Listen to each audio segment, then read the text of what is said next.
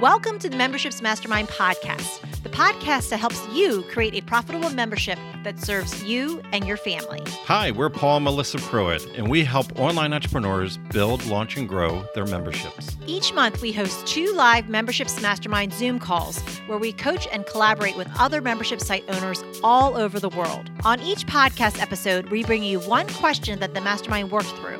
You'll get ideas and strategies that you can start implementing right away. So, if you're ready to fill in the gaps in your business, decrease overwhelm, and finally get all the answers on your membership that you've been looking for, let's dive in.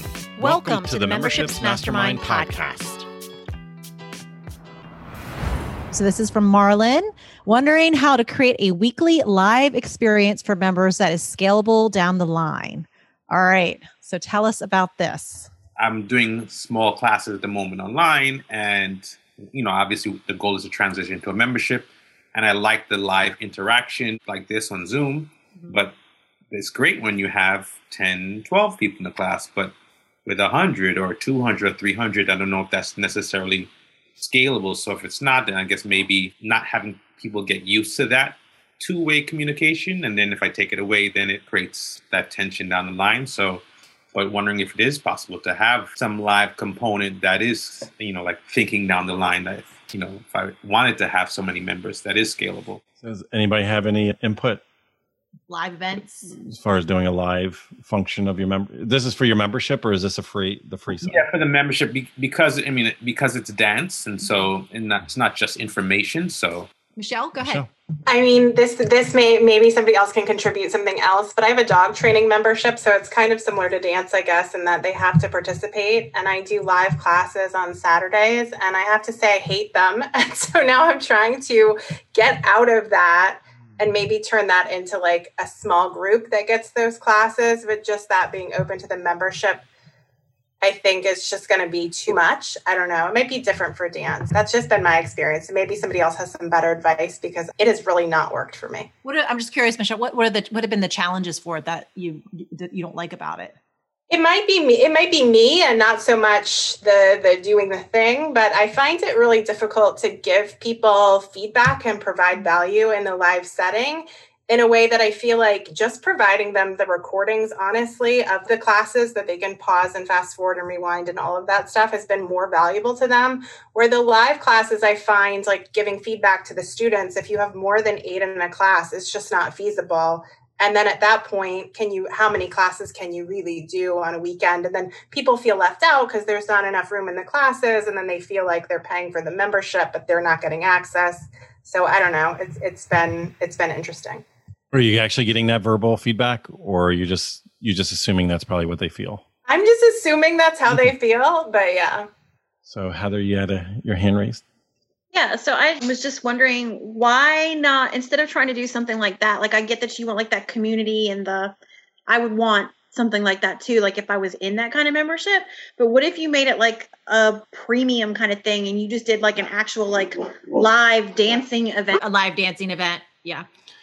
So I can just give some thoughts. Yeah. I, I, well, it was funny that you said that, Heather, because I was actually thinking that too. Instead of it being more of a teachable, make it like a social event where you're not sitting there and like, and that might be too, just thinking like Michelle with some of the challenges that you were talking about, more of like just social them in action doing their thing without you having to give feedback. So that way, if you do have like masses and masses, you're not stuck you know, not being able to get around to everyone. And it could be really fun and create that community element to it. So that was, it was, that was interesting. You said that because that's what I, my meant. Hmm.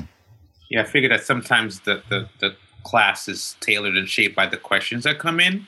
But as you said, with so many people, that might be a little bit more challenging. So I don't know if maybe webinar style where it's like just a one way video and people just can type in questions and fielding some of that way, you know, maybe that's kind of the, the happy medium. I'm not sure.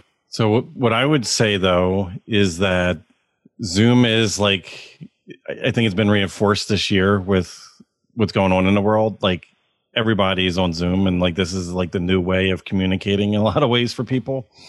And everybody's seeing everybody else do their thing. If you notice, there's probably maybe 10% of the people that were on the call actually said question which means that the intention of the rest of the people that came on the call was actually to listen, to absorb, to learn through everybody else going through this process. So I think a lot of us make an assumption that everybody that comes onto our calls actually wants to engage in the direct conversation, where this is like a different form of lurking. There's a lot of people that have their their cameras off and they just have this in the background and they're consuming at their own pace. So just be careful because sometimes this is a better user experience that might keep people to get involved. And how many of us indirectly learn something through somebody else's conversation? Mm-hmm. So you're immediately eliminating that, which then changes the experience. Where you could just reframe it, where you say, hey, we do these calls every week, and I always take the first 10 questions. So if you want to come on, come on early, ask your question, and we're going to go through. Keep in mind, though, that as I help correct other people, I want you to see how that could impact what you're doing. You know, because a lot of people learn through watching things happen through others, and not everybody wants to raise their hand and put themselves on the spot because it feels like a hot seat. So just, I just want you to keep that in mind for each of us. Like I'd say right out the gate, no matter what, just make sure what you do is sustainable. Mm-hmm. Like it's something that you are into and you love and you enjoy doing it.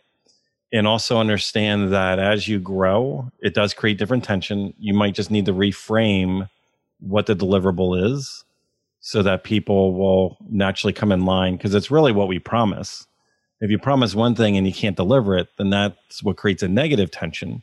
But if you just reframe what the offer is or what it's about, because it, I think the community element, like everybody coming in, like in these type of things, I think this is like we're all at home, we're all alone, we're all isolated. This is for some of us, this is probably the only external conversation outside of our world today, you know. And I want you also to keep in mind is that conversation allows relationships, even though they're virtual, it allows relationships to form and people look forward to coming in because they can cross conversate back and forth with each other. And that might be one of the things is really why they come mm-hmm. is the social element of it. And the moment that you restrict it to like texting in, it changes the conversation because now they might as well just be on a Facebook Live. You know, they don't need this anymore because it's they don't need to see a bunch of heads doing this or this. It's like they they want to actually communicate back and forth. And here, the last thing I'll say on this is that this gives all of us, no matter what our thing is, an opportunity to have a community element that's like as close to like in person as we can to talk about something that we all have in common that nobody else in our life gets. Like all of us coming on this membership mastermind call, like when when we get off the line, if we're trying to talk to a spouse or a family member, we're trying to talk to our neighbor, they're like, What? You doing something illegal? You're making money online. What are you doing? I don't get it.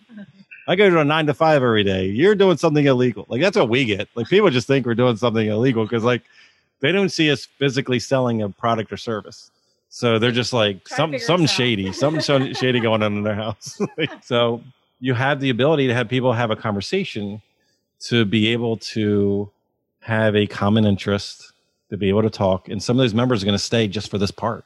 You know, just keep that in mind. So even on our Dream 100, we have those calls. We have more than half that'll do exactly what's going on in this call.